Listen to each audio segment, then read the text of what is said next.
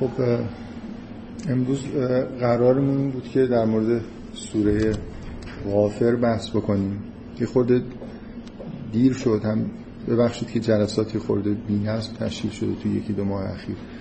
من امیدوارم از این جلسه به بعد دوباره نظم برقرار بشه. بعدش خود غافرم قرار بود که خیلی زودتر از اینا در موردش صحبت بکنیم. وارد بحث واژه شناسی که شدیم من هیچ جایی پیدا نمی‌کردم که کات بکنم. الان دیگه با این چند جلسه تعطیلی فکر کردم بعد نیست که این جلسه رو برگزار بکنم. فکر می‌کنم دو جلسه بشه. من امروز کلیاتی میگم شد یه سری جزئیات بمونه برای جلسه آینده. کلی ترین حرفایی که در مورد سوره غافر یا سوره مؤمن میشه زد اینه که این سوره یکی از هفت سوره که تو قرآن با حامیم شروع میشن. بهشون میگن حوامیم سب که یه جوری محتواهای شبیه به هم دارن. سوره غافر مثل خیلی از سوره های مکی دیگه خیلی متمرکز روی مسائل اعتقادی و مثلا توحید و معاد و ایناست. من شخصا یه موقعی مثلا دانش آموز بودم اولی دانشجویم این سوره های این شکلی رو خیلی بیشتر دوست داشتم. تا یه سوره های مثل مثلا فرض کنید سوره نسا و اینا که پر از احکام. الان اینجوری نیست. ولی اون موقع واقعا اینجوری بود تعارف هم نداشتم. یعنی مثلا سوره نسا رو سلیم میخوندم تموم می‌شد می به این جایی که می‌رسیدم خیلی دوست داشتم که مثلا با مکس بیشتر بخونم خوشم میومد به فکر می‌کنم اشکالی داشته باشه آدم از یه جای قرآن خیلی خوشش بیاد. و سراحتا هم اینو بگه به هر حال برای من مثلا سوره زمر سوره غافر اینا یه موقعی خیلی سوره های دلچسب و جالبی بودن برای خاطر اینکه همین مستقیما به مسائل اعتقادی میپرداختن. توی سوره غافر بخش داستانی خیلی خیلی جالبم بود در مورد مؤمن آل فرعون که اونم به نظر من خیلی جالب میومد هنوزم به نظرم جالب هست. بعد من خیلی وقت پیش توی مثلا جلسه 20 به اضافه منهای سه جلسه احتمالا. یه بار اشاره کردم به اینکه یه کاری که آدم می‌تونه با قرآن بکنه اینه که یه بخشی از قرآن رو یه صفحه دو صفحه رو برداره و خیلی با دقت سعی کنه بخونه. حالا یا مثلا یه سوره کوچیک رو برداره این کار باش بکنه. من فکر کنم اون موقعی که این حرف رو زدم در اشاره به این بود که جاهایی که توی قرآن از آیات الهی صحبت میشه. مثل مثلا همین سوره که یه مجموعه آیات هست که مثلا اینجوری شروع میشه که الله الذی جعل لكم اللیل لتسکنوا فیه و النهار مبصرا یا مشابهش تو سوره روم یه آیاتی هست که میگه و من آیاتهی و من آیاتهی پشت سر هم یه سری آیات آفاقی رو به اصطلاح ذکر می‌کنه. تو اون جلسه خیلی قدیمی من در مورد این صحبت کردم که اگه آدم این آیاتی که دارن در مورد آیات الهی صحبت می‌کنن رو به طور مداوم بخونه به هر حال یه تأثیری روش می‌ذاره. یعنی مثل اینکه این آیات به ما یاد میدن که آیات الهی رو توی آفاق ببینیم. اگه با دقت آدم مداومت بکنه و بخونه همچین تأثیری می‌ذاره. بعد اون موقع من اشاره کردم تو اون جلسه علت که الان دارم یادآوری می‌کنم اینه که خلاصه یه بار بحث این آیه ها به مناسبت دیگه توی جلسات بوده. اون موقع اشاره کردم که من خودم این کار رو با این آیاتی که انتهای سوره غافر هست انجام دادم و الان دقیقا می‌تونم بهتون بگم که از آیه 56 که میگه ان الذين یجادلون فی آیات الله تا مثلا پایان سوره مخصوصا تا پایان آیه 68 و 18 19 سالم سال اول دانشگاه که بودم خیلی خیلی زیاد میخوندم با دقت هم میخوندم هیچ چیز زمانی هم نداشتم که شروع می‌کنم مثلا چقدر طول بکشه. واقعا برای من یه تجربه فوق العاده ای بوده. اون موقع تو جلسه گفتم دلم می‌خواست که حالا رسیدیم به مناسبت دیگه ای در مورد سوره غافر حرف می‌زنیم. یه بار دیگه به این اشاره بکنم که برای من تجربه جالبی با خوندن این آیات داشتم. یعنی توی این نوع نگاهی که قرآن سعی می‌کنه یاد بده که به دنیای جوری نگاه بکنیم که همه چیز رو توی طبیعت آیات الهی ببینیم برای من خیلی موثر بود. چون یه جور احساس دین نسبت به این آیات دارم خب فکر می‌کنم باید بگم. حالا شاید شما هم یه جایی مثل این یا یه جای دیگه از قرآن رو برداشتید همین کارو کردید و به نتیجه خوبی رسید. برای ادای دین همزمان فکر می‌کنم با همین کاری که این آیات رو میخوندم یا یه خورده یادم نیست قبل یا بعدش سوره حلعتا سوره انسان هم همینطور یه مدت نسبتا طولانی به طور مداوم خوندم.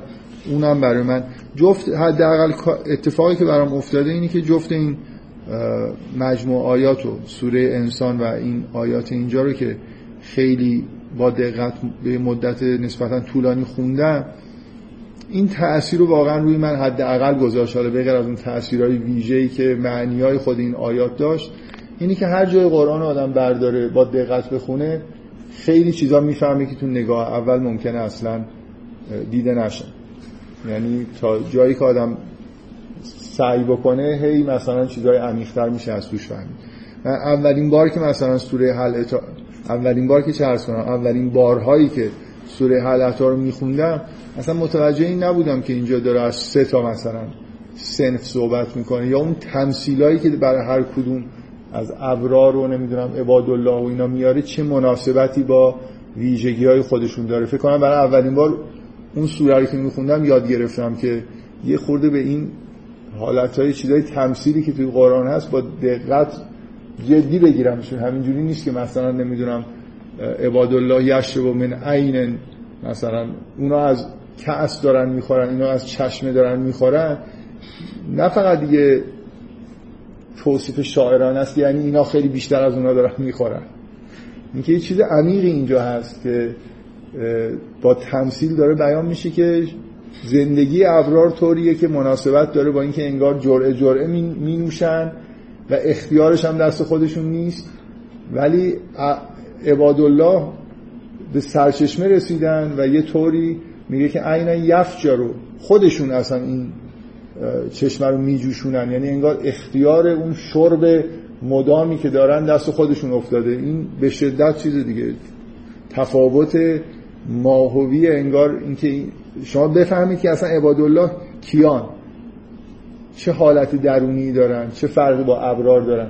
اینکه این فکر کنم اولین بار اون سوره که میخوندم این حس بهم دست داد که این تمثیلا خیلی جای فکر کردن دارن و یه چیزی رو بیان می‌کنن که شاید با کلمات شما اگه بخواید مثلا با یه متن غیر تمثیلی بیان بکنی صفحه های زیادی هم بنویسید. شاید به این خوبی حسش در نیاد که مثلا فرض کنید با همین بیان این که ابرار دارن جامهایی بهشون میدن ولی عبادالله از چشمه هایی می نوشن که خودشون اینا رو در واقع انگار میجوشونن از زمین. اینکه حالت درونی عبادالله با ابرار در این حد فرق داره. اینا یه جور به یه حالت مثلا آزادی مطلقی از نظر اراده رسیدن. ولی یه جایی مثلا تو همون سوره اولین بارایی که من میخوندم مثلا همینجور خب یه چیزی بود مثل توصیف های بهشت و جهنم که خیلی جا ممکنه آدما بخونن فقط احساس کنن که خب داره از یه چیز خوشمزه یا از یه چیز بدمزه صحبت می‌کنه برای اینکه آدما علاقمند بشن که برن بهشت و بترسن از اینکه برن جهنم. ولی واقعیتش اینه که جزئیات اون حرفایی که زده میشه در مورد بهشت و جهنم به شدت معنی دارن و یه جوری در مورد احوال درونی این آدم اینا چه مناسبتی در درونشون چی هست که مناسبت داره که به یه همچین چیزی در آخرت در واقع کارشون منتهی میشه. مثلا یادم اینم یادم نیست توی جلسه صفر صد به اضافه منهای صد که تقریبا می‌خوام همه جلسات توش باشن چون هیچ یادم نیست کجا. فکر می‌کنم به این اشاره کردم که توی همین سوره حلعتا در مورد ابرار میگه که این چیزی که اینا مینوشن مزاجش چیزی که باش مخلوط کافوره در حالی که اونی که عبادالله می نوشن مزاجش چیزیه که چیزی که باش مخلوط زنجبیل. کافوری چیزیه که اشتها رو کم می‌کنه محدود می‌کنه. مثل اینکه اونا ظرفیت زیادی هنوز پیدا نکردن برای اینکه نعمت ها همینجور رو سرشون بباره. همونطوری که کس کس دارن می‌خورن یه جوری انگار کنترل دارن میشن. در حالی که عبادالله هیچ محدودیتی نداره. یعنی هر چقدر که دلشون می‌خواد می‌تونن از نعمتهای بهشتی استفاده بکنن و هیچ مشکلی هم براشون پیش نمیاد. این دقیقا باز به اون حالت روحی که تو این دنیا بهشون در واقع دست داده و بهش رسیدن ارتباط داره. مثل اینکه به یه توحید خالصی رسیدن که محدودیتاشون یه جوری از برداشته شده دیگه. شما آدمی که به توحید خالص نرسیده اگه زیاد بهش نعمت برسه شما اصلا اون دنیا رو فعلا بذارید کنار. یه چیز واضح توی دو این دنیا اینه که آدمایی که موحد هستن مؤمن هستن ولی هنوز به اون درجات عالی توحید نرسیدن اگه نعمت زیادی بهشون برسه مشکل براشون ایجاد میشه. ممکنه دچار این توهم بشن که این نعمت ها از شایستگی های خودشونه. می‌دونید؟ متوجه خودشون بشن. در حالی که عبادالله آدمایی هستن که از این چیزا گذشتن. هر چقدر هم خداوند بهشون نعمت بده یا نقمت بده چیزی به غیر از اینکه خداوند داد و خداوند گرفت نمی‌بینن برای همینه که محدودیتی براشون نیست که چجوری از نعمت ها استفاده بکنن. مثل نمونه واضح عبادالله حضرت سلیمانه که سراحتا مثلا از خدا می‌خواد که میگه ملکی به من بده که لا ینبغی احد من العالمین. یه یه پادشاهی به من بده که هیچ کس از جهانیان تا به حالی همچین پادشاهی نداشته و نخواهد داشت مثلا. فکر نمی کنم ذره برای سلیمان غرور ایجاد کنه که مثلا یه همچین پادشاهی داره.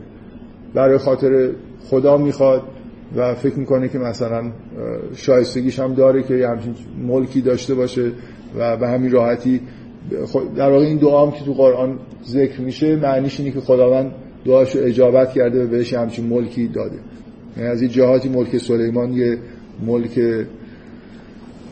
بی نظیریه که قبل و بعدش اصلا چیزی مشابهش وجود نداشته و من خواستم یه ادای دینی بکنم یه نسبت به حداقل این بخشی از این سوره که خوشبختانه بدون اینکه اون موقع خیلی ایده خاصی داشته باشم الانم که نگاه می‌کنم امروز بخوام صحبت بکنم این دقیقا این چیزی که من میخوندم این که از بخشای این سوره است. یعنی از سر همون آیه آیه‌ای که گفتم تا انتهای اون جایی که گفتم به طور مشخصی که از قسمت های مجزایی که تو این سوره وجود داره.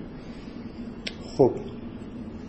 بذارید من طبق همون روال عادی اول یه کلیاتی بگم که مثلا موضوع سوره چیه قطعه های مختلفی که تو این سوره اومده کدوم ها هستن.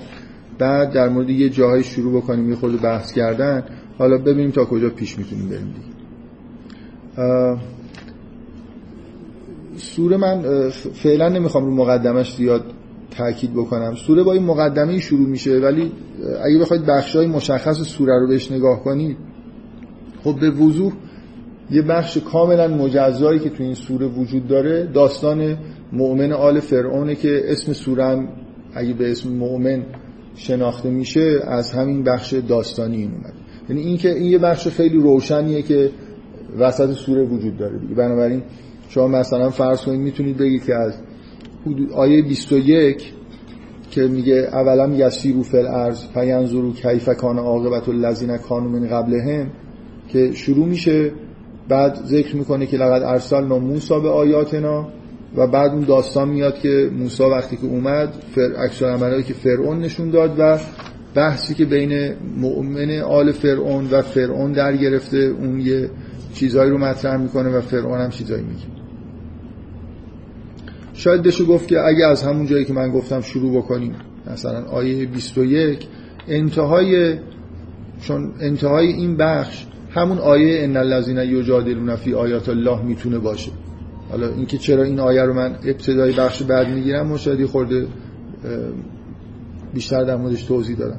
برای خاطر اینکه باز شما تو آیات 53 54 می‌بینید که هنوز داره در مورد حضرت موسی صحبت می‌کنه. یعنی همون داستان حضرت موسی که شروع شد بعد مجادله بین در واقع مؤمن آل فرعون و فرعون ذکر شده تا به اینجا می‌رسه که میگه ولقد آتینا موسی الهدا و اورثنا بنی اسرائیل الکتاب خودم و ذکر لأول الالباب فاصبر ان وعد الله حق و استغفر لذنبک و سبح بحمد ربک بالعشی و الابکار. خیلی خوب اینجا جایی که می‌تونید بگید انگار چیز تموم شد. بعد دوباره شروع می‌کنه که ان الذين یجادلون فی آیات الله یه بخش جدیده. این این بخش جدید که با این آیه 56 شروع میشه بخشیه که توش واقعا آیات الهی ذکر میشن. یعنی حداقل چهار تا آیه مشخص اینجا وجود داره که دو تاشون با الله الذی شروع میشن و دو تاشون با هو شروع میشن. هو الحی و لا اله الا هو و هو الذی خلقکم من تراب و هو الذی یحیی و یمیت. اینا آیایی هستن که دارن در واقع اشاره می‌کنن به آیات الهی. تا دوباره آیه 69 که علم تر الی الذین یجادلون فی آیات الله انا یسرفون رو می‌تونید بخش انتهایی سوره رو از اینجا به بعد بگیرید. بنابراین الان اینطوری که من دارم میگم خیلی همچین بدون یعنی دو تا بخش کاملا مشخص سوره رو جدا کردم. میگم خب قبلش مثلا از اولش تا سر اون بخش داستان موسی رو بگیرید مقدمه. از این آیات الهی که تمام میشه تا آخرم بگیرید مؤخر. بنابراین حداقل چهار تا بخش اینجا می‌تونید تشخیص بدید که همیشه این بخشمندی های خود قابل مجادله است یا مثلا مجادلش یه نفر می‌تونه بگه که دوباره در بخش مؤخره چون یه بار دیگه آیه الله الذی جعل لكم الانعام لترکبوا منها مثلا اومده یه جوری اون آیه مثلا مناسبت داره که این بخش رو هم با بخش سوم یه بخش حساب کنیم. نگیم که مؤخر است. شاید مثلا چند تا آیه آخر رو فقط بگیم مؤخر است. من احساسم اینه که میشه یه جورایی توجیه کرد که اینو کلا از یه جایی به بعد مؤخره بگیریم بهتر. یعنی محتوای بعد از اینکه اون آی... چون فکر کنم باید عادت کرده باشید به اینکه گاهی مثلا یه مجموعه احکام میاد یه دونش میمونه مثلا فرض کنید ته سوره گفته میشه. اینکه یه یه بخشی وجود داره. مثلا فرض کنید تو سوره مؤمن سوره مؤمنین یه مجموعه صفاتی برای مؤمنین ذکر میشه. که قد افلح المؤمنون الذین فی صلاتهم خاشعون الذین الذین میاد تموم میشه ظاهرا این بخش.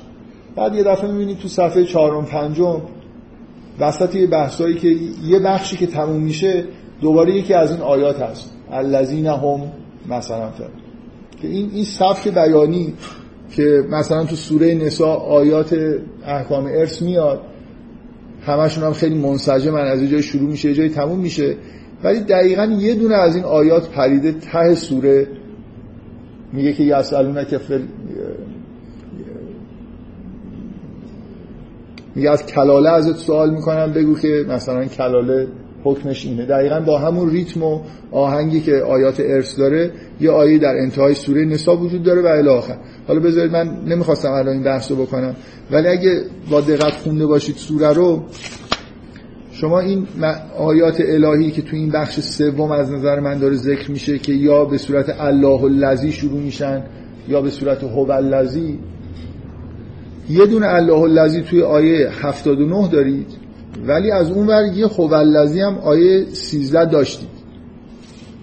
بنابراین اگه کسی بخواد اون الله الذی رو بگه که باید بچسبونیمش به این بخش سوم پس از آیه 13 هم باید بچسبونیم به هو ها و این یه جوری اصلا با ساختار سوره سازگار نیست. یعنی انگار یه تعمدی وجود داره که چون به شدت تو این سوره در مورد بحث در مورد آیات الهیه یه بخش منسجم آیات الهی داریم ولی توی بخشای دیگه هم دو تا دو بار در واقع هم تو مقدمه هم مؤخره حرف از آیات الهی زده شده. توی بخش مجادله مؤمن آل فرعون و فرعون هم در واقع مجادله سر همینه دیگه. مؤمن آل فرعون داره آیات الهی رو میگه.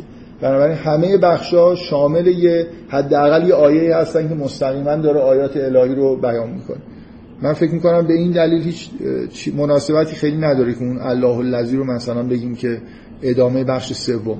اون در واقع یه آیه متعلق انگار به بخش سومه که اونجا ذکر شد.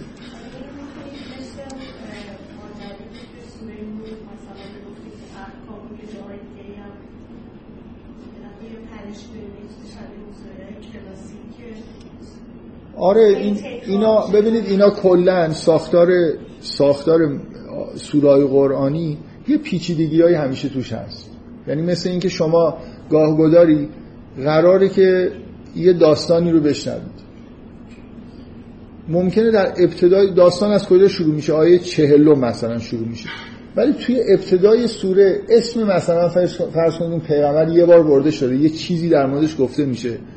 مثل اینکه یه زمینه ذهنی براتون خیلی وقتا اینجوریه که شما قبل از اینکه به یه بخش عمده ای از سوره برسید قبلش یه اشاره ای انگار یه آمادگی ذهنی بهتون داده میشه که یه همچین چیزی در واقع انگار بعدا قرار گفته بشه. گاهگداری فقط یه تک آیه است. اولم که آدم داره می‌خونه به نظر می‌رسه که خیلی مناسبتی شاید نداره لابلای آیات دیگه ولی دقیقا مثل یه راهنماییه که ذهن شما رو آماده می‌کنه به یه دیدن در واقع یه بخش بزرگی از سوره که بعدا داره میاد. همینطور مؤخره هم وجود دارن دیگه. یه بحثی که باز میشه مثل همون مثلا فرض کنید آیات ارث اینجوری نیست که برخلاف متنایی که ما دوست داریم و می‌نویسیم که یه فصل همه چیزهای مربوط به اون رو انگار موظف خودمون می‌دونیم که توی فصل بیاریم و تموم بکنیم بعد بریم سر وقت به فصل سوم بعد نمی‌دونم فصل چهارم همینجور جلو بریم. این شکلیه که دقیقا دیگه. یعنی شما توی کارهای هن شما کار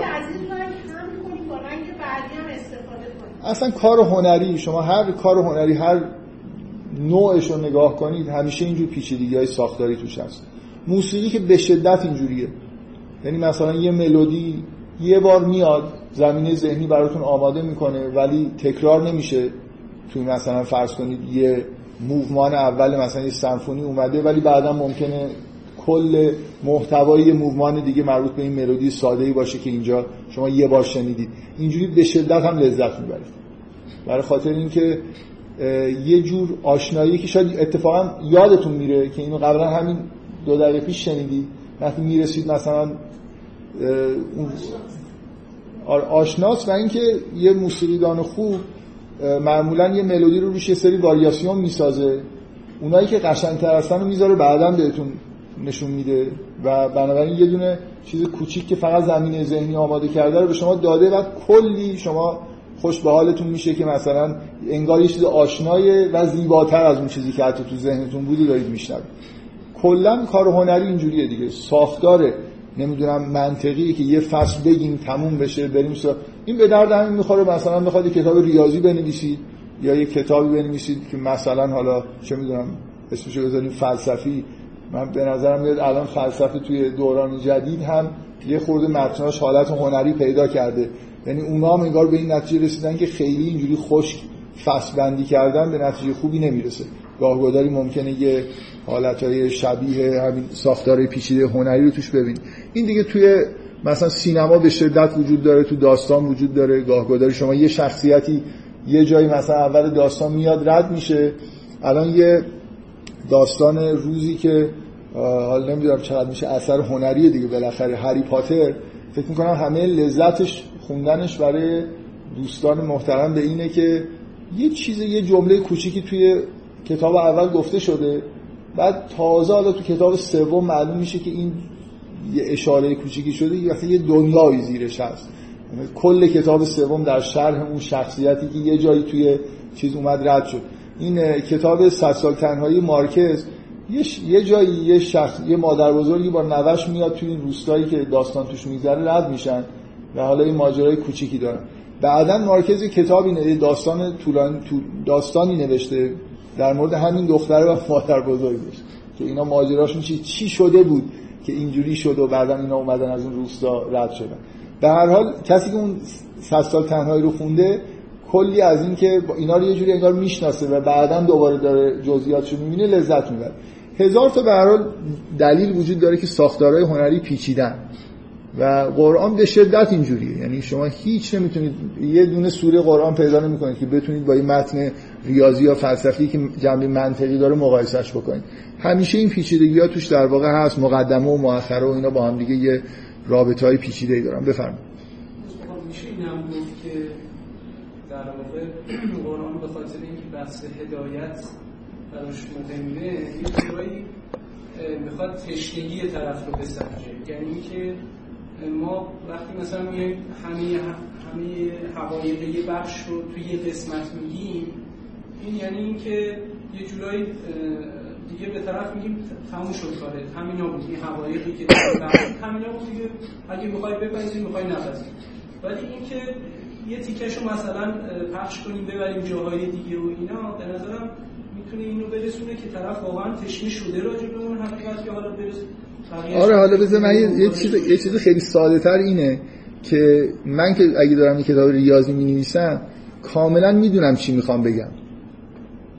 و دوست دارم که همون چیزی که می‌دونم و یه حقیقت ساده رو انگار فهمیدم تا تهش هم می‌دونم چیه اینو می‌خوام به یه ترتیب منتقل بکنم. هنرمند اینو نمی‌دونه. هنرمند به احساس خودشو که نمی‌تونید بگید مثل ریاضیدانی که قضیه های خودشو می‌دونه. بلده که داره چی میگه. یه چیزی مثلا یا اصلا مثل یه آدم خواب دیده یه حقیقتی رو دیده داره سعی می‌کنه که یه جوری به شما منتقل بکنه. تهش هم نمی‌دونه کجاست. قرآنی از حقایقی داره صحبت می‌کنه که بی انتها هستن. اینجوری نیست که مثلا بتونه توحیدو که نمیشه توی یه فصل بگیم آقا مثلا چرا این کتاب؟ یه سوره نداره به اسم توحید که کل توحید رو توش بیان کرده باشه این قدم در طول قرآن مثلا در مورد توحید دیگه حرف نزنه دیگه. کلش همونجا بگه تا تهش. ته نداره توحید. یعنی کل اگه کسی توحید رو بفهمه یعنی همه چیز رو فهمیده دیگه. اینکه بنابراین شما احتیاج به پیچیدگی هایی دارید. من یه بار باز توی یه جلسه کاملا مجهولی فکر می‌کنم اینو گفتم. یه فیلمی داره گودار فیلمساز معروف فرانسوی به اسم آلفاویل اولش یه نوشته ای میاد. به نظر من صادقانه اینو گفته که گفته که بعضی چیزا هست که نمیشه اینا رو ساده بیان کرد. یعنی داره می‌خواد به کسی که داره فیلمو می‌بینه این زمینه رو بده که با این فیلم عادیه مثلا ساده ای روبرو نیستی. چیزش هم اینه میگه بعضی چیزا خودشون پیچیدن نمیشه اینا رو ساده بیان کرد. بنابراین لازمه که آدم مثلا از فرمای پیچیده تری استفاده بکنیم مثل یه نوشته اول فیلم میاد و فیلم شروع میشه. واقعا فکر می‌کنم هنرمندا تو همین مخمسه هستن. اصلا یه چیزی یه چیزی می‌خوام بگم. که ذاتا پیچیدگی داره. اینجوری نیست که بشه فصل بندیش کرد و همه چیزو گفت. معنی نداره. شما احساسای خیلی عمیقی که به نفر دست میده رو چجوری می‌خواید فصل بندی بکنید که اون احساس به دیگری منتقل بشه؟ و اینجا توی قرآن هم ما در واقع با متن سر کار داریم که می‌خواد یه بینشی رو به شما منتقل بکنه. دنیا رو چجوری نگاه کنید و احساساتی رو می‌خواد تو شما ایجاد بکنه. بنابراین دقیقا شباهت داره حداقل نمی‌تونیم بگیم دقیقا. شبیه ولی به موقعیتی که هنرمندا باش روبرو هستن نه موقعیتی که مثلا یه ریاضیدان باش روبرو. اثرگذاری بیشتر بله به اضافه این که از مطلبی هم که می‌خواد بگه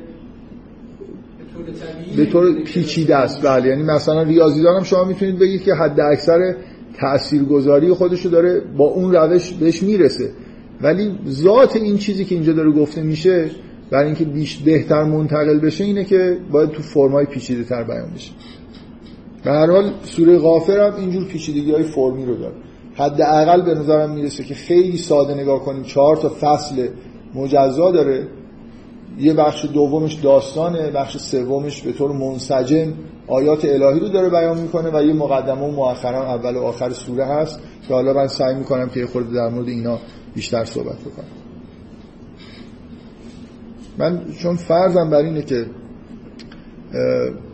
این جلسه هایی که برای سوره اعلام میشه کسایی که هستن یا گوش میدن قبلا یه نگاهی می‌کنن حالا برای کسایی که حاضرن اگه توی بعضی از موارد این نکته‌ای دارن اظهار نظر بکنن خیلی مسئله خاصی نیست. لاقل تو این جلسه من معمولا یه جلسه هست که میگم که اجازه بدید من خودم تنهایی صحبت بکنم ولی الان اگه مثلا کسی در مورد فصل بندیش حرفی بزنه من مشکلی نمی‌بینم.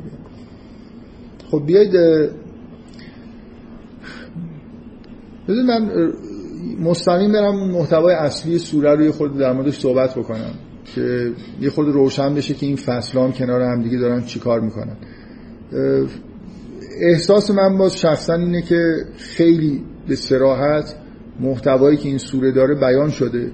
هر جوری که شما یاد گرفته باشید که محتوای یه سوره رو درک بکنید از هر روشی استفاده بکنید فکر می‌کنم به یه نتیجه مشابهی می‌رسید. اگه مثلا از فرکانس واجه هایی که توی سوره داره تکرار میشه استفاده بکنید ببینید چه واجه های بیشتر توی این سوره اومدن که به محتوای اصلی در واقع سوره نزدیک هستن. به همون نتیجه می‌رسید که اگه مثلا فرض کنید به فصل بندی ها دقت بکنید به شروع و انتهای فصل ها دقت بکنید یا به شروع و انتهای سوره دقت کنید همشون به شدت یه محتوای خیلی ساده رو دارن محتوای روشنی رو دارن بیان می‌کنن. که این سوره همینجوری که از آیه شما سوره که شروع میشه حامیم تنزیل الکتاب من الله العزیز العلیم غافر الذنب و قابل توبه شدید العقاب ز طول لا اله الا هو الیه المسیر از این دو تا آیه اول که بگذرید آیه چهارم میگه ما یجادل فی آیات الله الا الذين كفروا فلا یغرر که تقلبهم فی البلاد. بحث از مجادله در آیات الهی. کل این سوره به طور منسجم درباره همین درباره اینکه آیات الهی به انسان ها عرضه میشه و کسانی هستند که با آیات الهی مجادله کردن و می‌کنن. به این دلیل این سوره الان بحث در موردش به نظر من جالبه برای خاطر اینکه این محتوا اتفاقا تو سوره حج هم هست. ولی سوره حج شباهتی به سوره غافر از نظر ساختار و محتوا فصلبندی و اینا نداره.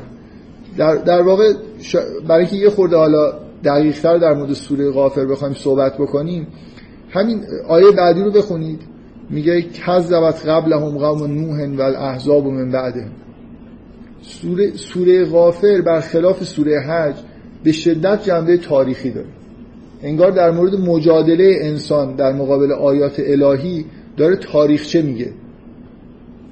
اگه یادتون باشه سوره حج خیلی سوره جغرافیاییه. به زمین به عنوان یه جغرافیایی بزرگ داره نگاه می‌کنه.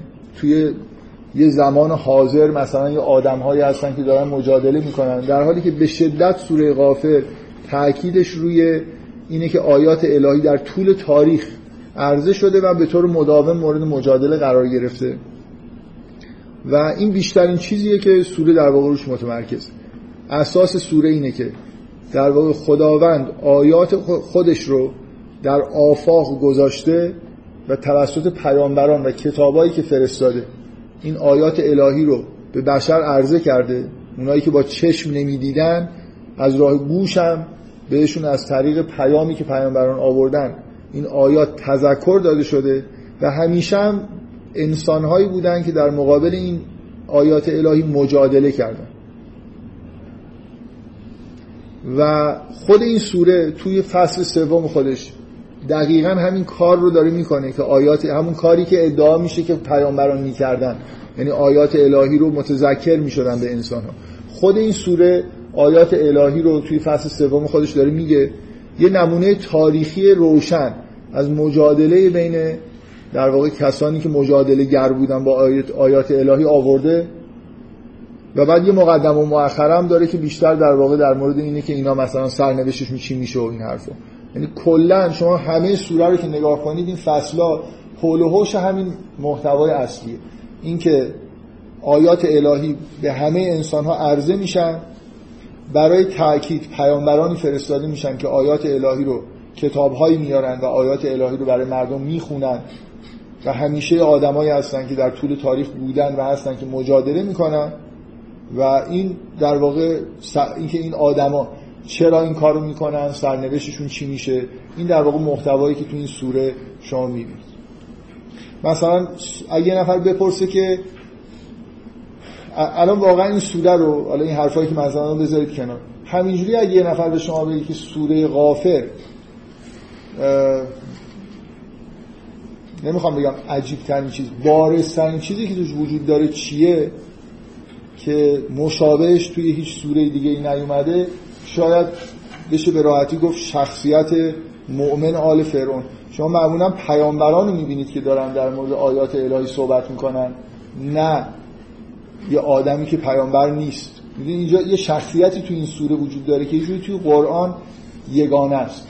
شما آدمی این شکلی توی قرآن ندارید یه کسی که به کمک پیامبران میاد در بیان مثلا فرض کنید آیات الهی. شما تو سوره یاسین یه آدمی دارید که در اقصای مثلا مدینه داره زندگی می‌کنه و یه جایی میاد و پیامبران رو تایید می‌کنه. یه شباهتی به این داره.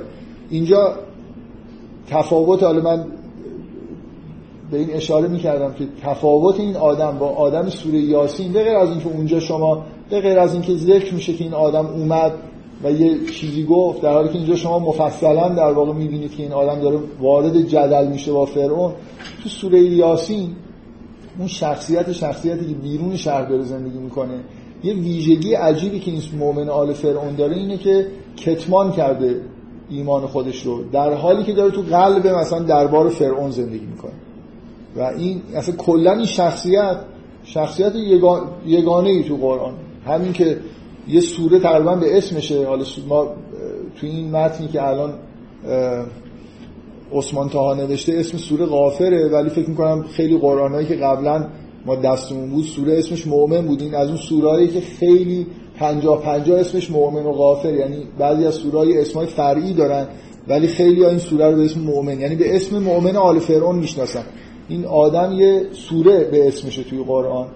و متن بخش طولانی از این سوره کلام این آدمه. کلام این کسی که پیامبر نیست.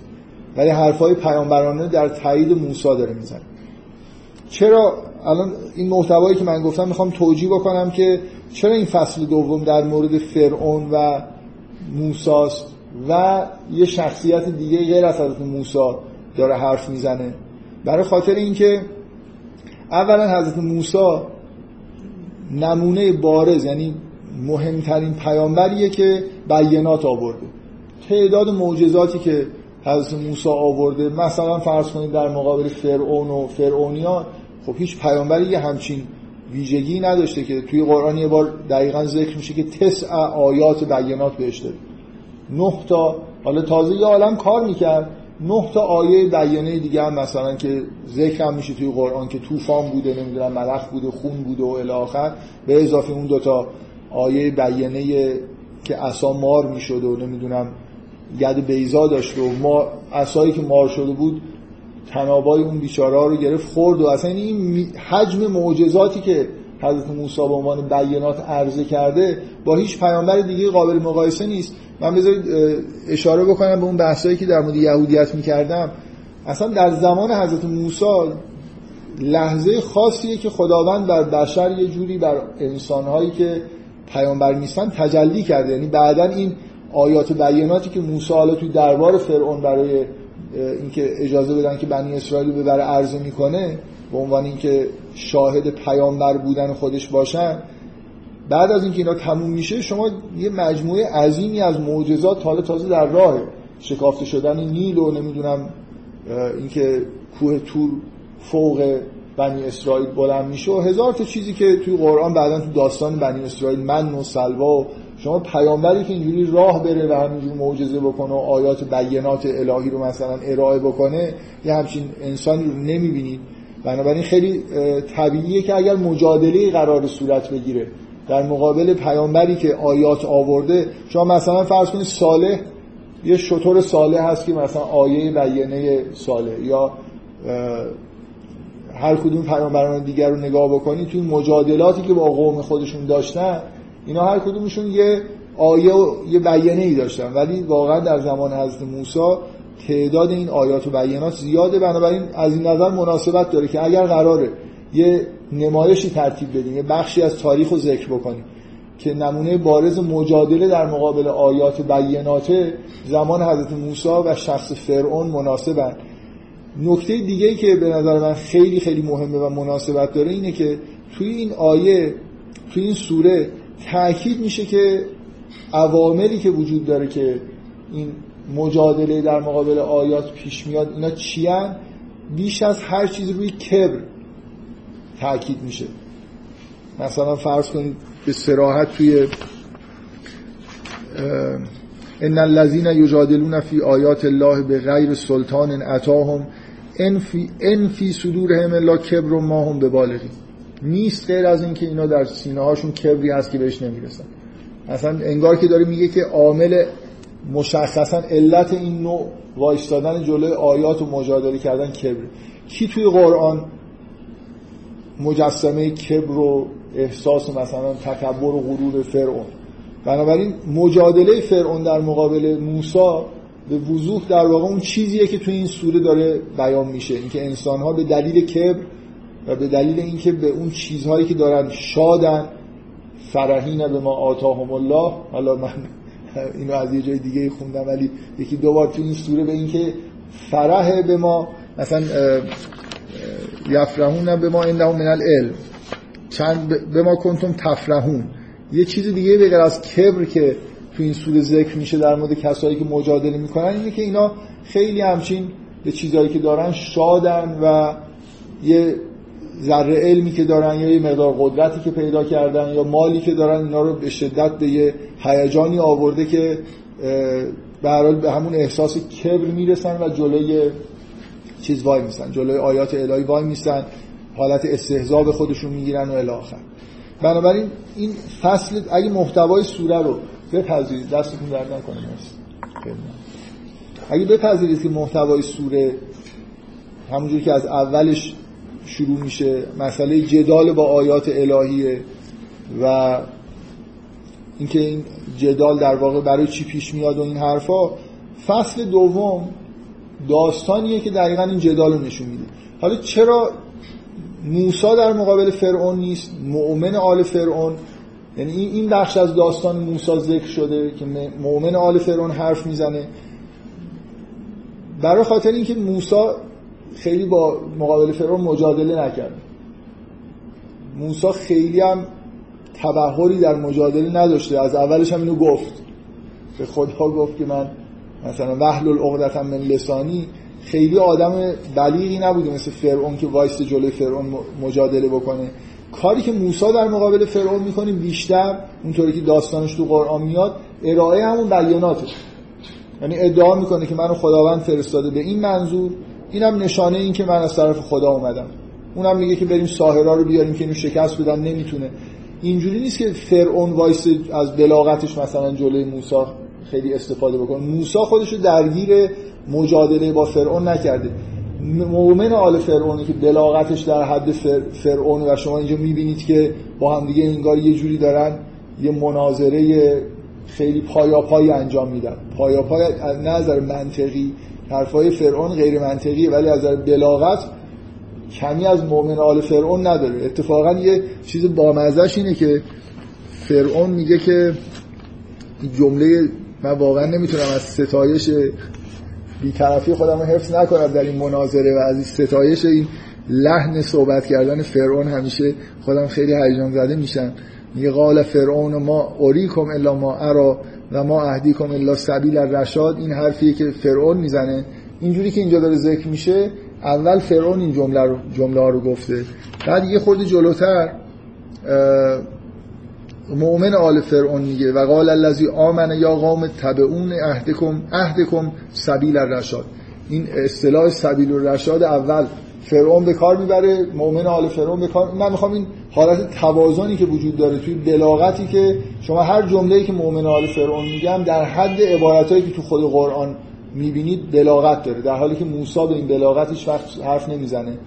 و بنابراین آوردن این بخش از بخش خاص از داستان موسی و فرعون توی این سوره توی این فصل دقیقا برای خاطر اینی که این نمونه بارز مجادله در آیات الهیه که فرعون در واقع در مقابل یک کسی که هماورد خودشه انجام میده و شما این مجادله رو مثل یه نمایشنامه دارید می‌بینید. این چیزی که انگار تئوریشو اول خوندید که اینا میان مجادله می‌کنن و دلیلش چیه و نمی‌دونم کبر دارن و این حرفا چیزهایی که تو مقدمه دیدید توی فصل دوم در واقع این سوره به طور مشخص یه مجادله ای که شاید نقطه اوج همه مجادلاتی که در تاریخ در مقابل پیامبران انجام شده برای اینکه من فکر نمی کنم هیچ آدمی به بلاغت فرعون وارد همچین مجادله شده باشه به اضافه اینکه امکاناتش هم زیاده دیگه. اون حالت تمسخری که توی کلام فرعون هستم یه جایی برمیگرده که میگه که میگه مقال فرعون یا هامان ابن لی سرحن لعلی ابلغ الاسباب اسباب از سماوات شعر داره میگه اصلا. نمی‌دونم شما می‌خونید؟ میگه که یا هامان ابن لی سرحل لعلی ابلغ الاسباب اسباب از سماوات فتل اله اله موسی و اینی لعظنه کاذبا. مسخره داره می‌کنه. میگه که یه مثلا برجی برای من بساز هامان من برم اون بالا. اینکه میگه مثلا پروردگار من پروردگار آسمان هاست. برم ببینم که خدای اونجا هست یا نه. چیزی حالت عوام فریبی داره. جلوی جمعی اون یه حرفایی داره می‌زنه و اینم جوابشو میده و این حالت استهزا و غروری که تو این هست که ما می‌تونیم مثلا اگه خدا تو آسمانم هست مثلا هامان می‌تونه یه برجی بسازه که فرعون بره اونجا و مطلع بشه اگر یه خدای اون بالا هست. هر حال این فصل دوم دقیقا شاید یه لحظه خاصی از تاریخی که این مجادله در اوج خودش اتفاق افتاده.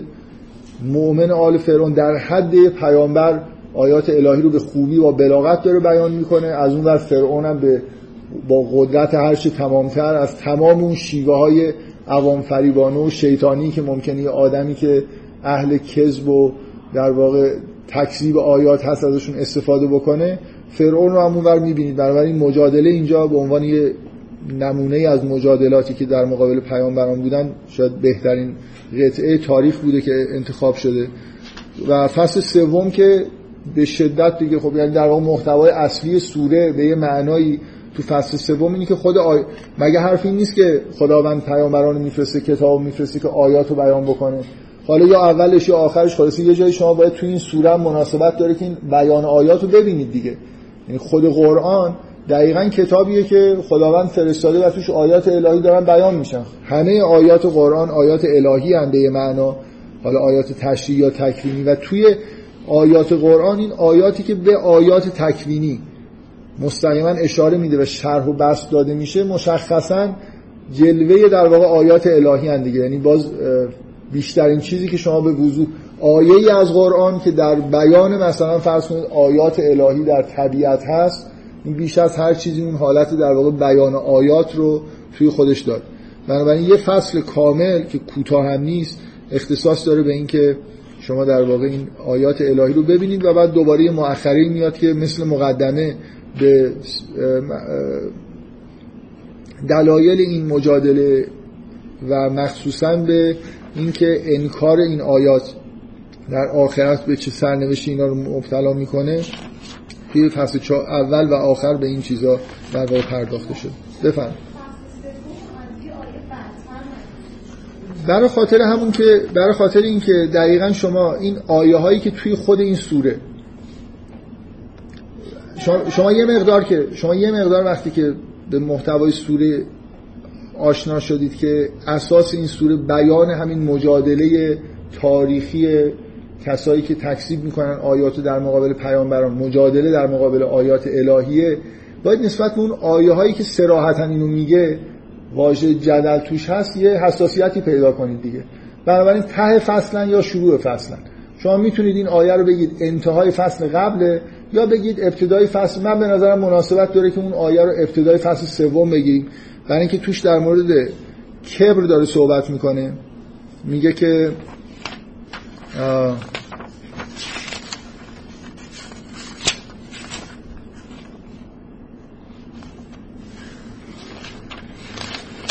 میگه ان الذين یجادلون فی آیات الله به غیر سلطان اتاهم ان فی صدورهم الا کبر و ما هم به بالغی. بعد دقیقا آیه بعد میگه لخلق السماوات و الارض اکبر من خلق الناس. چجوری این آدم کبر دارن در حالی که خلقت آسمان و زمین اکبر من خلق الناس؟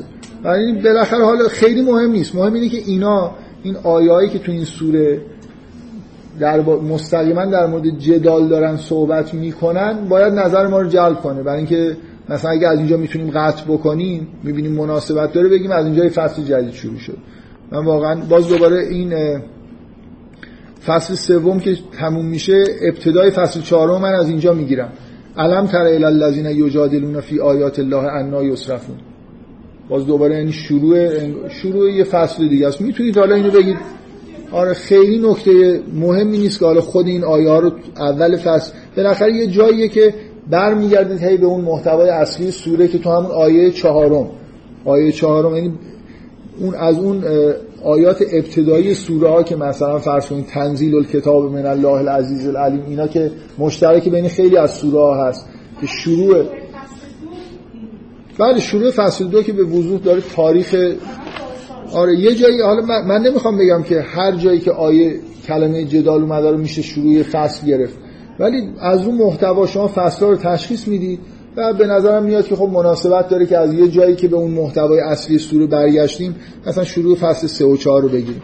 شروع فصل دوم چون بیان یه بخش تاریخیه یعنی در واقع اون نمایش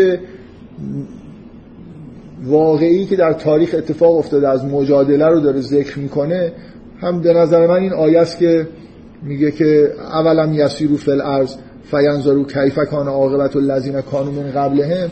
این در واقع ابتدای همین چیز دیگه. فصل دومه که شروع می‌کنه بعدا داستان موسی رو میگه مؤمن آل فرعون. ظاهر میشه تا انتهاش که خب این نسبتا این مجادله طولانیه تا ابتدای همون فصل سوم که ان الذین یجادلون. مهم در واقع بزرگترین فصل این سوره این بخش تاریخیشه. من بنابراین تاکیدم روی اینه که محتوای اصلی سوره بیان این مجادله با آیات الهی در طول تاریخ یعنی مثلا سوره حج اگه حرف از این می‌زد که آدمایی هستن که مجادله می‌کنن در آیات الهی به غیر علم محتوای سوره این نبود که حالا بریم مثلا نگاه کنیم ببینیم در طول تاریخ چجوری مجادله کردن. خیلی جغرافیای زمین رو نشون می‌داد. اصنافی که در کنار هم دیگه هستن که یه عدهشون مجادله دارن می‌کنن یه عدهشون مؤمنن. بعد میومد بیشتر در واقع وصف این که مؤمنین چی بودن در واقع مثلا فرض کنید احکام حج برای چی داده شده؟ مؤمنین باید سعی کنن که توی جغرافی های زمین سهمی داشته باشن و بعدم اگه حرفی از مجادلات بود در زمان حال پیغمبر مجادلهایی که وجود داشت و چند بار بهشون آخر سوره اشاره شده بنابراین اصلا بعد تاریخی نداشتم بیشتر من اون سوره رو داشتم می‌گفتم روی این خیلی تاکید کردم که جغرافیا یعنی زمین تو سوره حج خیلی روش داره تاکید میشه. اینجا شما جغرافیایی اصلا نمی‌بینید. شما اینجا فقط دارید تاریخ انگار یه چیزی رو یه, یه چیزی رو داره شما گفته میشه. اینکه آیات الهی هستن عرضه میشن پیامبران رو اینا تاکید می‌کنن. توی همین سوره اینو می‌بینید. همین سوره این محتوا رو داره یعنی آیات الهی رو بیان می‌کنه تو فصل سوم خودش. بعدم اینکه از ابتدا بنابراین گذاشته میشه که شما تاریخی نگاه کنید. یعنی اولین آیه که میاد بلا فاصله بعدش این آیه است که کذبت قبلهم قوم نوح و الاحزاب و الاحزاب من بعدهم.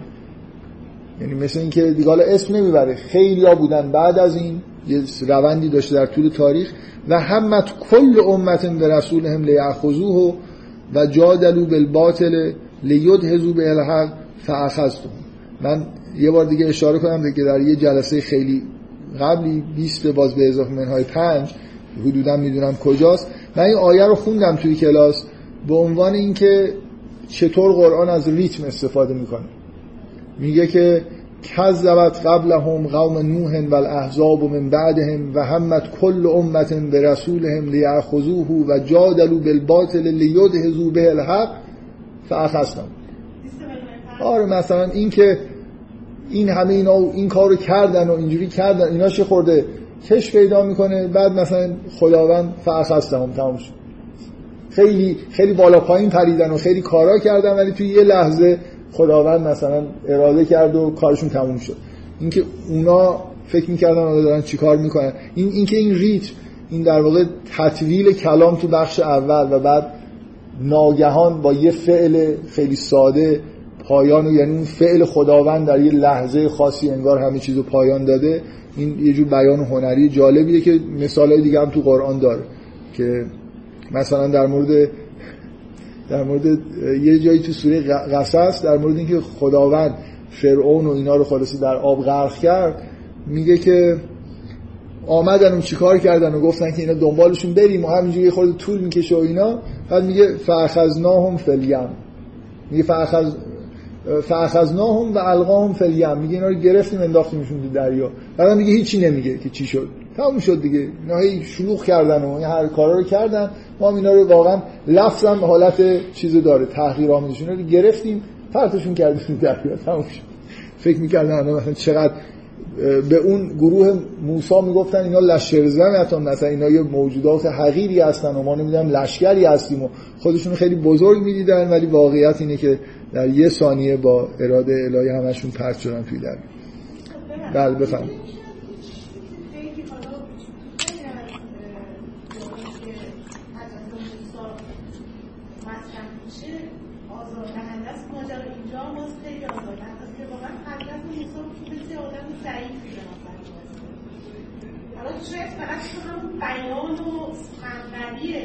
می‌تونید الان تو این سوره بگید مثلا اگه یه همچین احساسی بهتون دست داده کجاست؟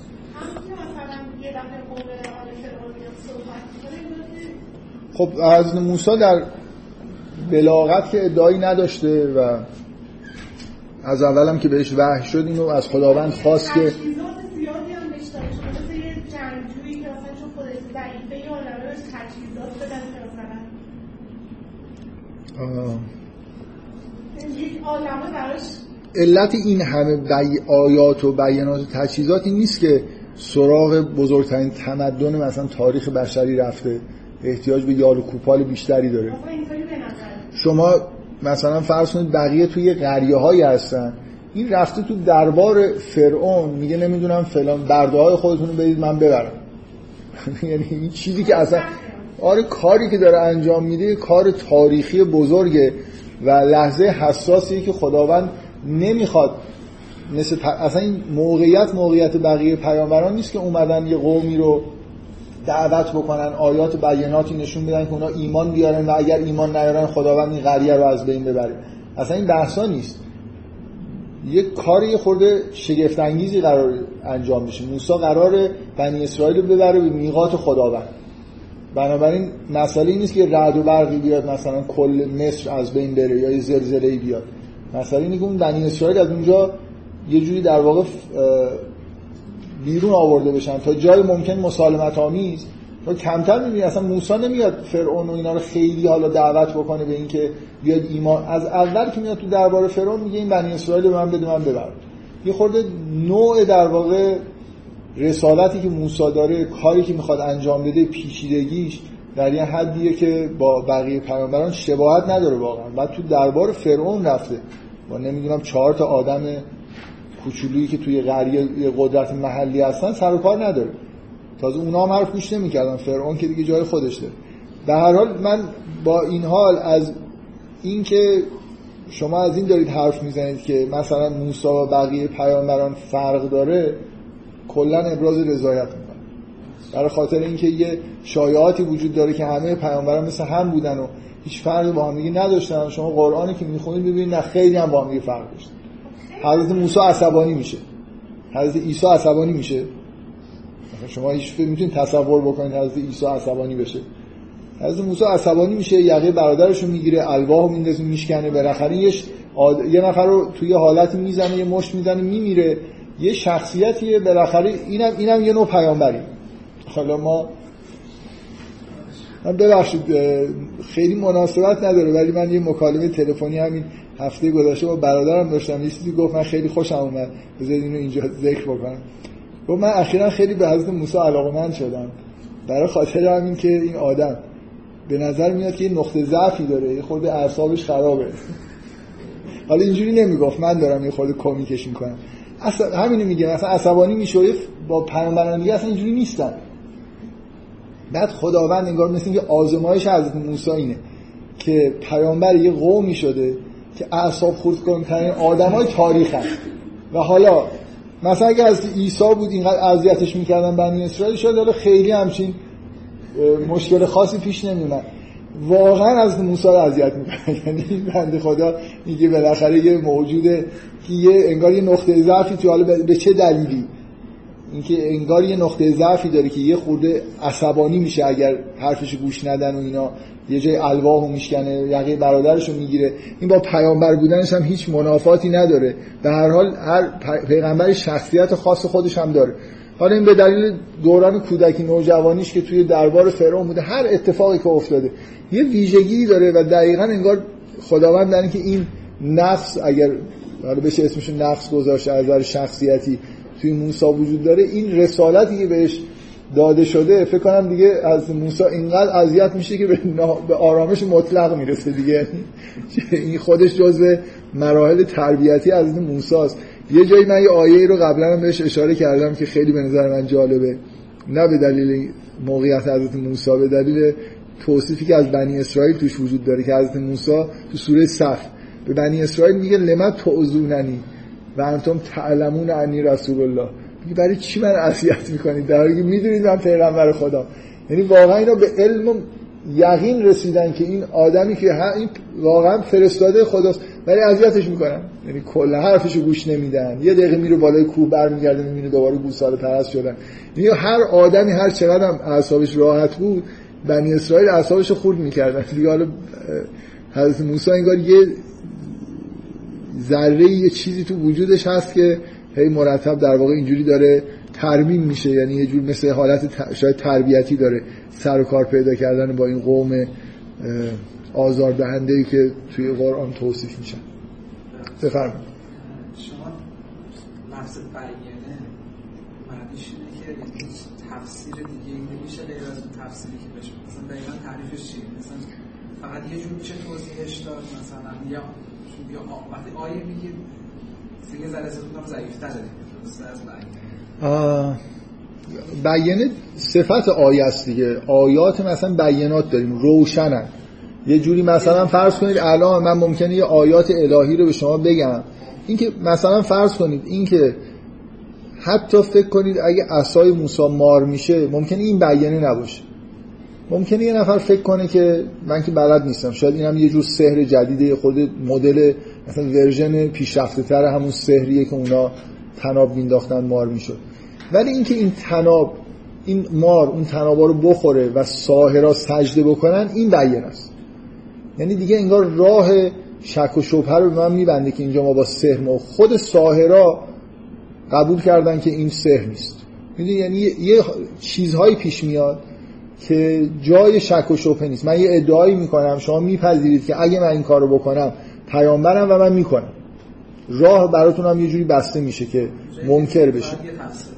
مثلا آره میشه شاید اینجوری تعبیر کرد که دیگه راه در رفتن نداره مگر اینکه شما رسما نخواهید بپذیرید دیگه. یعنی اراده کنید که نپذیرید. منطقا نمی‌تونید بگید که این راه دیگه ای داره کما اینکه در مقابل اون صحنه ای که پیش میاد و عصای موس مار که حضرت عصای از موسی اون تنابا رو می‌خوره میگه که در مورد فرعون میگه و به یقین رسید که این فرستاده خداست. ولی نپذیرفت یعنی تو اینکه بیانه بود براش شکی حتی در مورد فرعون هم مثل بیانه کار کرد. همه مطمئن شدن که این فرستاده خداست و ادعاش درسته. ولی خب حالا می‌تونید بپذیرید می‌تونید نپذیرید دیگه. یعنی به دلیل اینکه نمی‌خواید یه چیزی رو بپذیرید در حالی که می‌دونید درسته. بله. نه.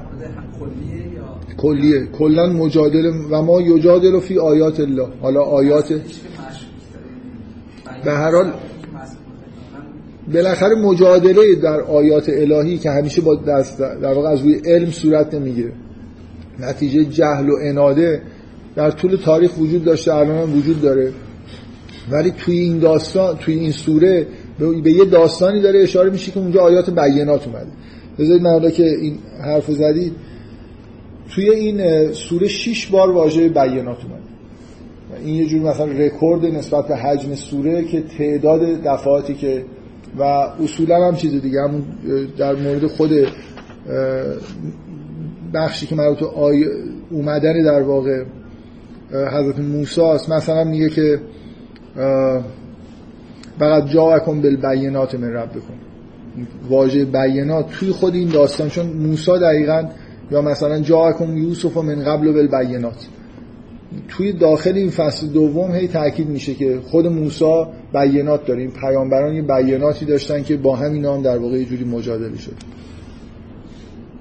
خب من سعی کردم بگم که از ابتدای سوره که می‌خونید همون آیه چهارم در واقع بنای این گذاشته میشه که محتوای سوره چیه. فصل بندی ها رو همینجوری حالا حدودا بدونی که خیلی تأکیدی داشته باشم. چهار فصل رو گفتم و مناسبت این که این فصل ها مخصوصا فصل دوم و سوم چیکار دارن می‌کنن؟ در موردش صحبت کنم یه چیز باز به نظر من جالب در مورد این سوره که حالا اگه می‌تونستم اول بگم مثلا به صورت سوال مطرح کنم. غیر از اینکه توی این سوره یه شخصیت خاصی وجود داره که دیگه جای دیگه هم شما اینو نمیبینیدش و خیلی هم تو این سوره مفصل داره در موردش صحبت میشه. شخصیت خاصش هم نه اینکه خیلی جا هست ممکنه یه پیامبری یه بار توی یه سوره مطرح شده باشه. دیگه هم جای دیگه بهش اشاره نشده باشه. ولی اینکه یه آدمی که پیامبر نیست ولی حالت پیامبرگونه داره این خود اصلا این شخصیت شخصیت خاصی. بعد توی این داستان یه سه تا شخصیت کنار هم دیگه اسم برده میشن که اینم توی هیچ جای دیگه قرآن نمی‌بینی. فرعون و حامان و قارون در کنار همدیگه به عنوان سه تا آدمی که شما همیشه طرف مقابل موسی رو در تمام سوره ها فرعون می‌بینید. حرفی از هامان نیست. یه جایی هم اگه حرف از قارونه یه شخصیتی که حالا در زمان موسی بوده و ثروتمند بوده و مثلا حضرت موسی رو هم نپذیرفته دعوت حضرت موسی. ولی اینجا از اولش که بحث حضرت موسی شروع میشه میگه که ولقد ارسلنا موسی به آیاتنا و سلطان مبین الی فرعون و هامان و قارون فقالوا ساحر کذاب. انگار سه تا شخصیت اینجا در مقابل حضرت موسی ظاهر میشن که بعدا توی این سوره یه اشاره به هامان هست به عنوان وردست مثلا فرعون که فرعون وقتی داره مجادله می‌کنه خطاب به هامان می‌کنه که الان براتون خوندم. یا هامان ابن لی سرهن لعلی اطلع اله موسی.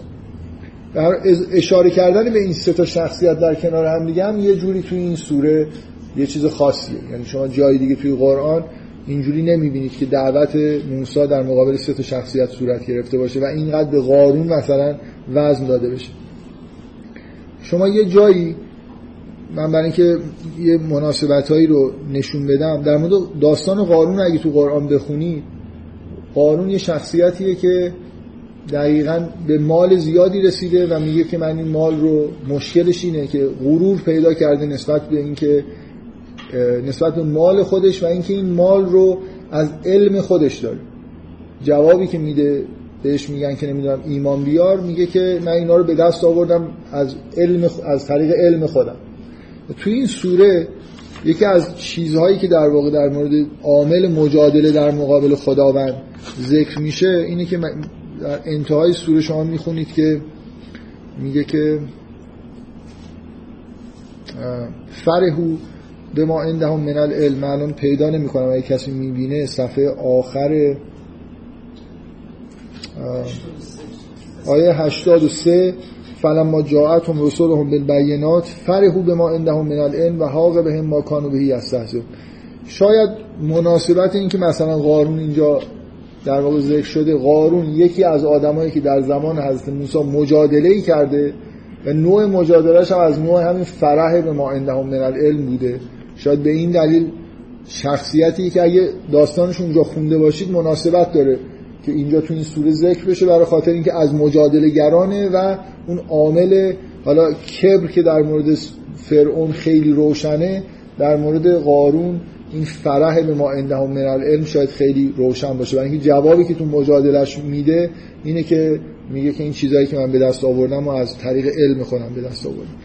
به هر حال این نکته قابل تعملیه که اینجا این آیه ابتدایی در واقع این داستان میگه که موسی رو به سوی فرعون هامان و قارون فرسته.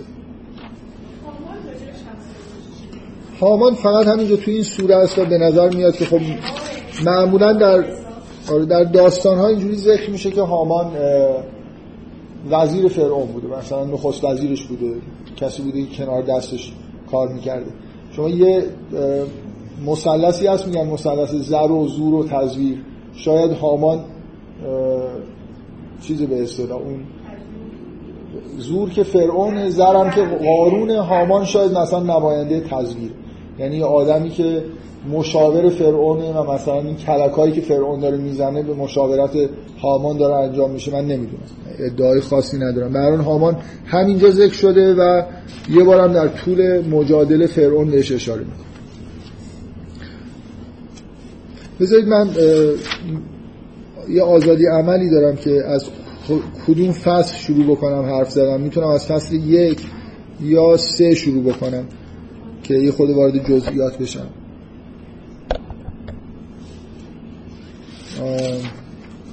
بذارید من از همون فصل سه که علاقه خاصی بهش دارم شروع بکنم و یه مدار در مورد اون آیات الهی که اینجا ذکر شده بحث بکنیم. بعدم مثلا جلسه آینده شاید مناسبت داشته باشه که یه بار از اول تا آخر سوره رو با جزئیات بیشتر مرور بکنیم.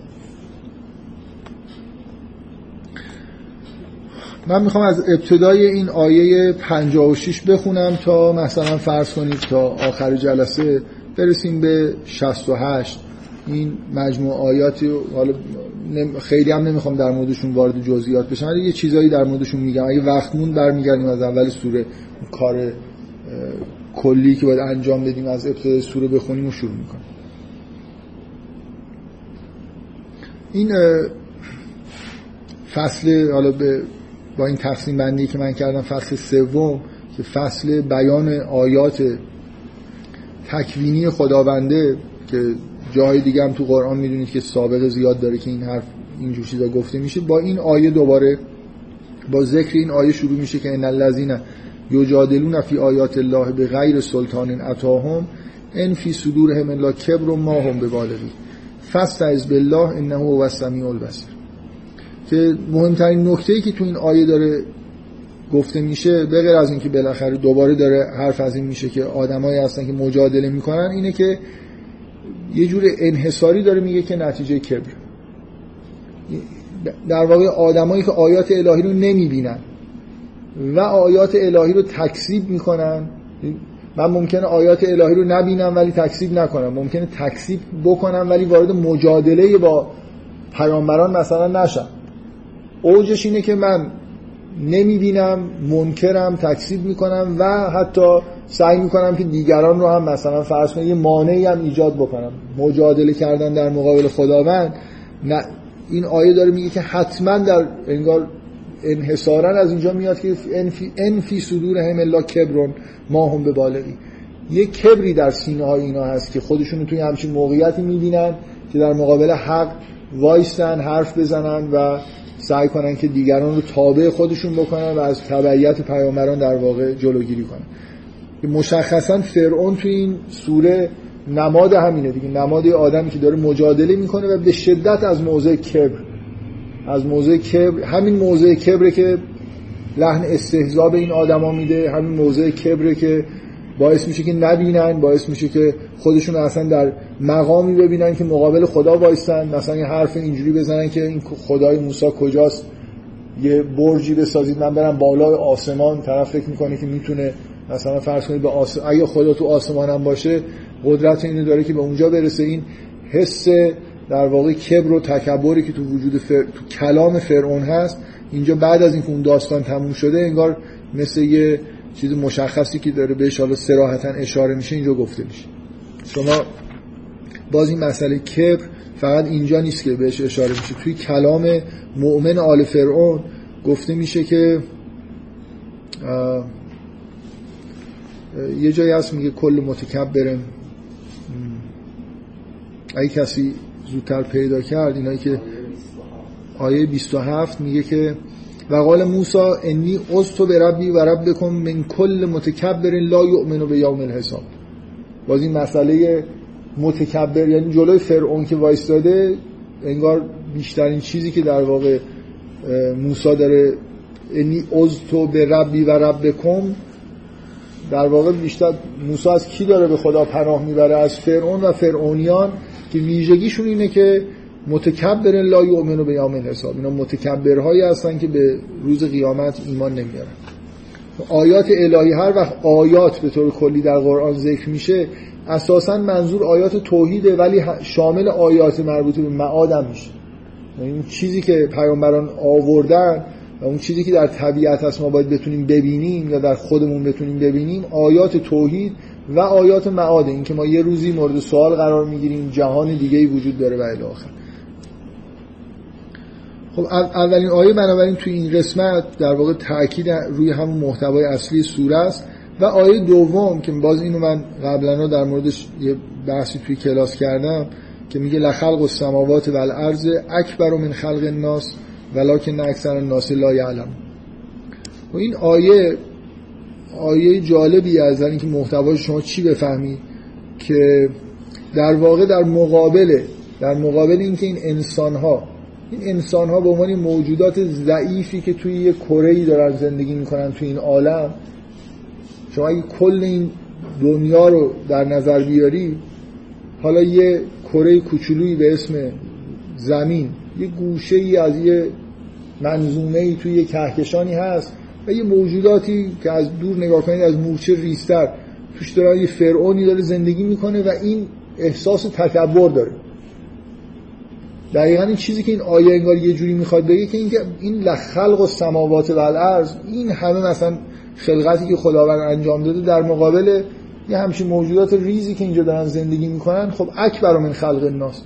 از خلق مردم بزرگتره. حالا اینکه این اکبر رو به چه معنایی می‌گیری دقیقا به همون معنایی که مانع کبر بشه. حالا شما می‌تونید بگید که معنوی هست نمی‌دونم مادی هر چی که می‌خواد باشه.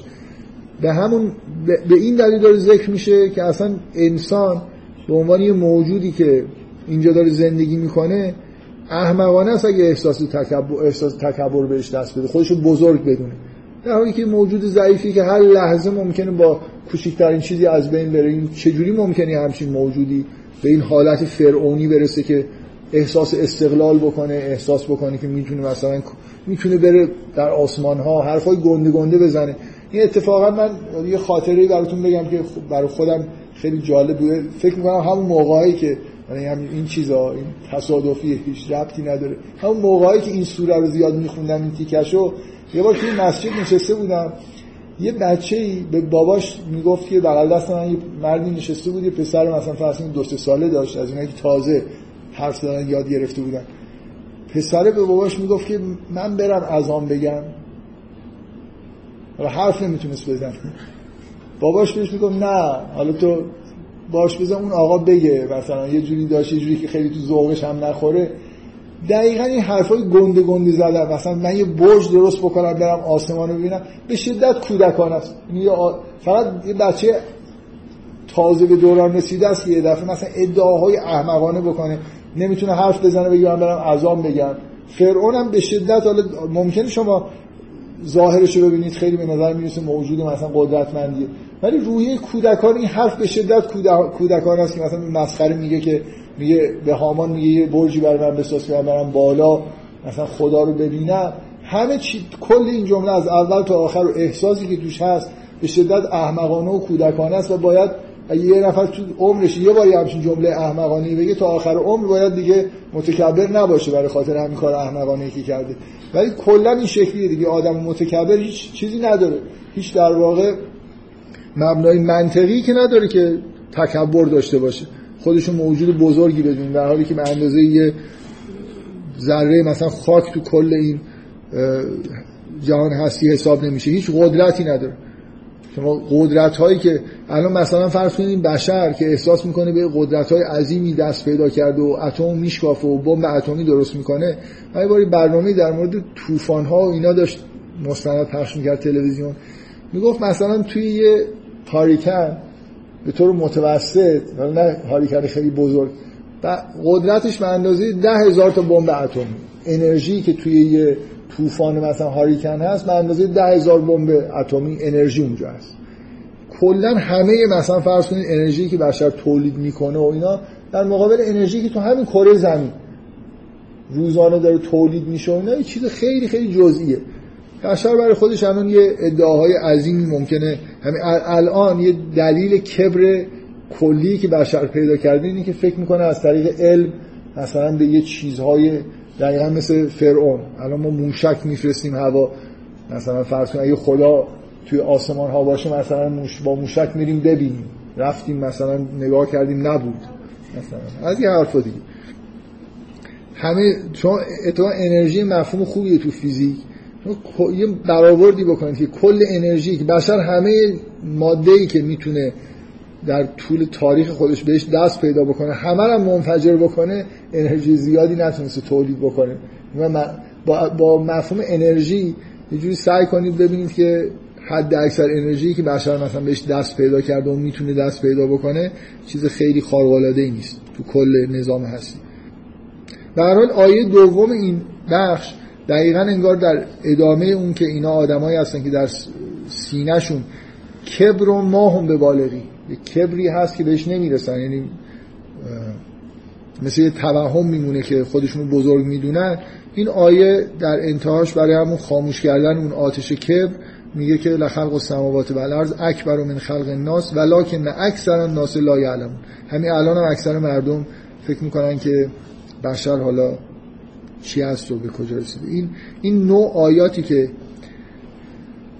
میگه ولکن اکثر الناس لا یعلمون ولکن اکثر الناس لا یشکرون. از اینجا شما مرتب تو این سوره چندین بار این چیزا تکرار میشه. آیاتی میاد گفته میشه ولی اکثر مردم شکرگزار نیستن.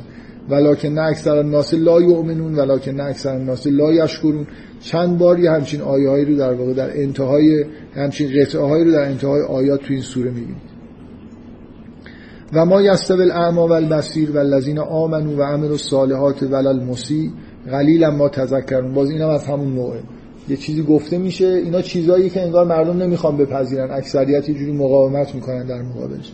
اینو من جلسه آینده خود بیشتر در موردش صحبت می‌کنم.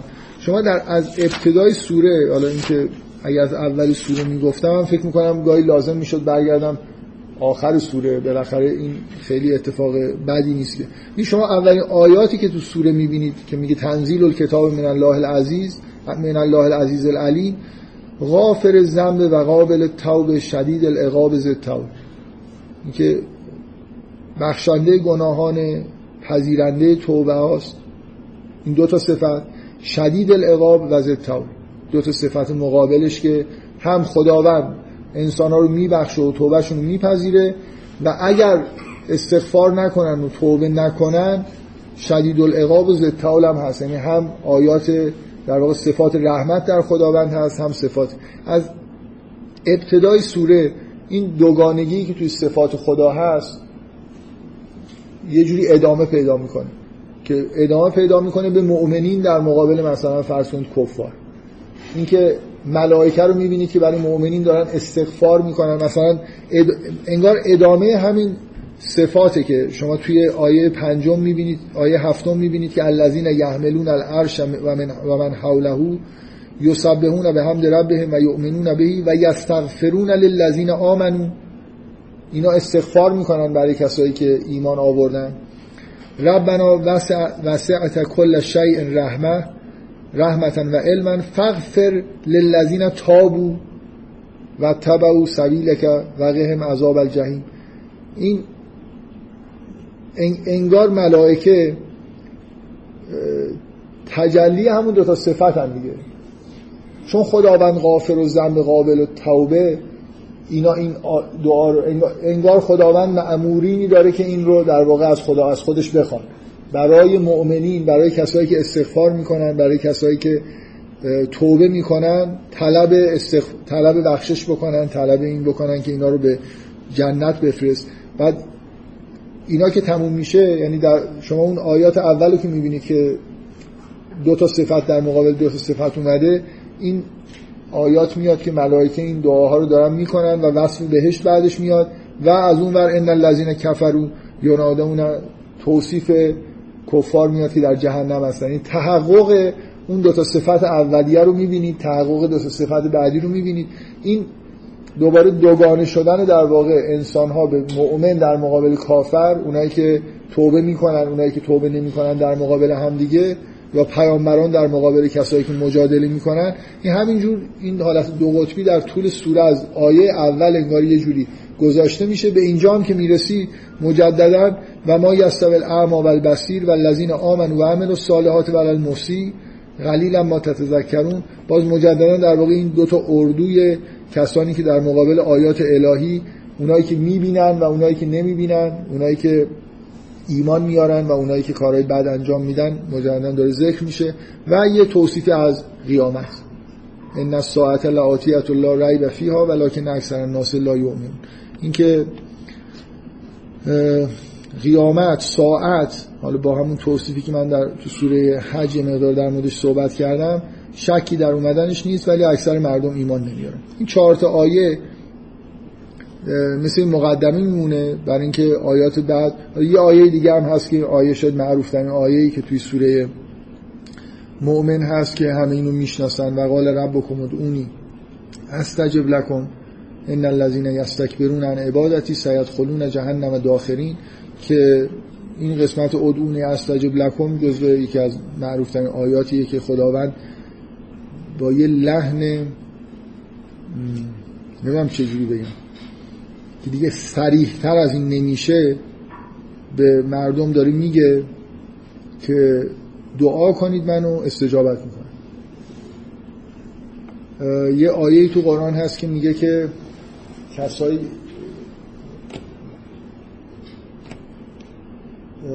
بعد از اینکه آدم ها از دنیا میرن و